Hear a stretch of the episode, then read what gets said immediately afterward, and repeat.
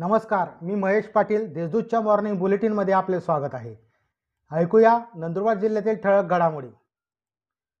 Nandurbar नगरपालिकेतर्फे BOT तत्वावर व्यापारी संकुल बांधकामाला मंजुरी.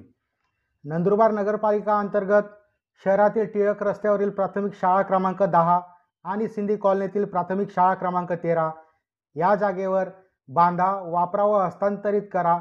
अर्थात बीओटी तत्वावर व्यापारी संकुल बांधणे या कामाला नगरपालिकेच्या सर्वसाधारण सभेत मंजुरी देण्यात आली.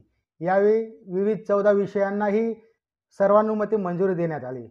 दरम्यान ऑफलाईन सभेच्या ऐवजी ऑनलाईन सभा झाल्यामुळे चर्चेला वाव मिळाला नाही.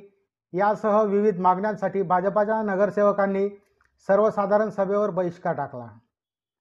महागड्या चारचाकी कार कमी किमतीत गहाण ठेवून लाखोंचा गंडा घालणाऱ्या आंतरराज्यीय टोळीचा पर्दाफाश बनावट कागदपत्र तयार करून गुजरात राज्यातील पासिंग असलेल्या महागड्या चारचाकी कार कमी किमतीत गहाण ठेवून अनेकांना लाखोंचा गंडा घालणाऱ्या आंतरराष्ट्रीय टोळीचा पर्दाफाश सुरत येथील गुन्हे अन्वेषण शाखेने केला आहे. या टोळीने नंदुरबार जिल्ह्यात कार गा गहाण ठेवून आरोपींकडून रक्कम घेतली आहे. त्यामुळे नवापूर शहरातून आठ व नंदुरबार जिल्ह्यातून सहा अशा एकूण चौदा गाड्या सुरत पोलिसांनी नवापूर पोलिसांच्या मदतीने हस्तगत केल्या आहेत.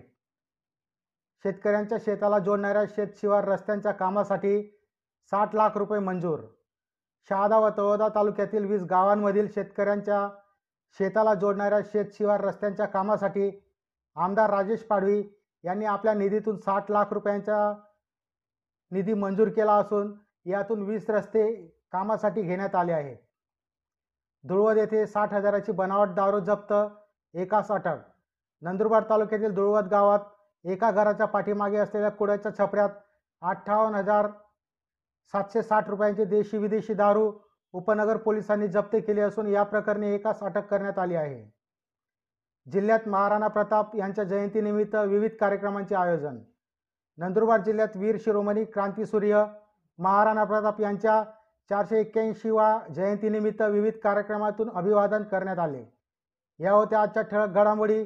अधिक माहिती व देश विदेशातील ताज्या घडामोडींसाठी देशदूत डॉट कॉम या संकेतस्थळाला भेट द्या. तसेच वाचत रहा दैनिक देशदूत. धन्यवाद.